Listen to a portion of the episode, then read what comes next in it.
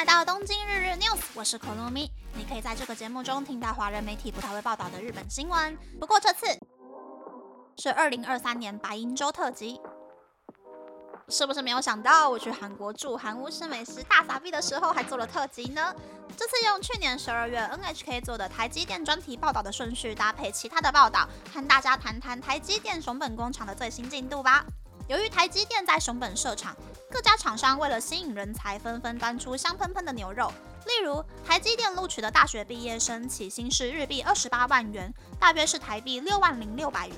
比熊本县的制造业厂商的起薪多出百分之二十五。台积电熊本工厂完工后，预计将以二十四小时轮班制度，马不停蹄地制造产品，预计到时候会录取一千七百名员工。事实上，去年十一月就有四名熊本工厂的日籍员工到台湾参加使用英文的研修会。而昨天提到的熊本在地半导体制造商 Kumasan Medics，除了新增厂房，在去年也暌违十年将大学毕业生的起薪上调，今年春天也继续加码提高起薪，为的就是避免好不容易录取的毕业生中，大约有一半的人辞退自家的 offer，选择到其他公司上班。台积电以外的公司征才的难度到达了前所未见的程度。但，也有日本企业选择招聘其他地区的人到熊本上班。例如，提供半导体公司基础水电设备来自关西三重县的 Japan Material，二零二一年就在熊本县大金町开设新的工厂。原本预计在熊本录取一百五十名员工，但因为征不到人，所以放宽征才条件，只要对半导体产业有兴趣，就有机会被录取。此外，也对不熟悉半导体的学生，不论是文组还是理组，举办线上说明会，希望能够运用网络录取到来自日本各地的人才。同时，也加强录取来自各行各业的中途社员，不论是银行员还是美容师，入社之后，公司都会提供理解半导体产业的教育课程。令人感到意外的是，Japan Material 甚至将触角延伸到越南。公司的高阶主管直接到越南当地的公司当交换社员，并且在越南录取五十名理工科毕业生。越南的毕业生薪水待遇跟日籍员工一样，在开始上班之前会在三重县的本社接受长达半年的教育课程。Japan Material 的社长表示，美国、日本和中国的半导体竞争越来越激烈，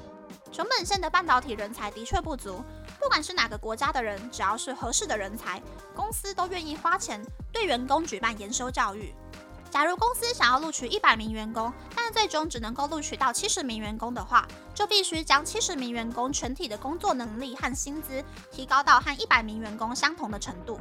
在二零二零年十一月，台积电宣布在熊本设厂后，短短十六个月，半导体相关企业的工厂用地协议案又多了二十五件。除了台积电。半导体相关公司录取超过一千一百名员工，熊本大学和高职等等的学校也积极培养半导体人才。企业和学校的密切合作会是今后影响日本半导体产业发展的关键。因为台积电进军熊本，所以九月初在台北举办的国际半导体展，也有许多来自九州地区和邻近的山口县的厂商首次参展。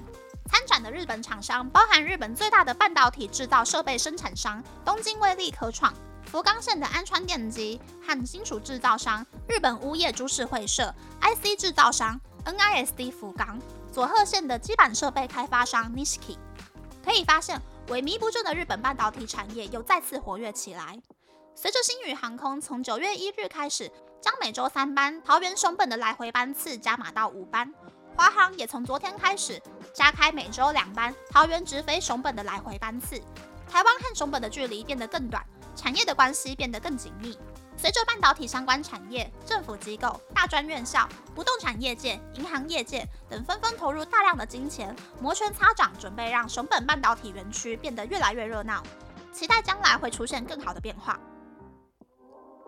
连续四集的二零二三年白银周特辑，熊本县的台积电顺风就到这里结束啦。不知道大家喜不喜欢这样的节目呢？欢迎大家留言和我分享你的想法。虽然大家在听这个节目的时候，我应该是在 Olivia 思考要不要再多买一点点才回家吧。喜欢这个节目的朋友，可以在 Apple、Spotify、Google、s o n KKBox、My Music、First Story、Mixer Box 等 Podcast 平台和 YouTube 订阅《东京日日 News》，多多按赞、评分或是填写资讯栏的节目优化问卷，帮助这个节目变得更好。还可以在 Instagram 或 Search 追踪东京日日 News Day Day Tokyo 的账号哦。最后，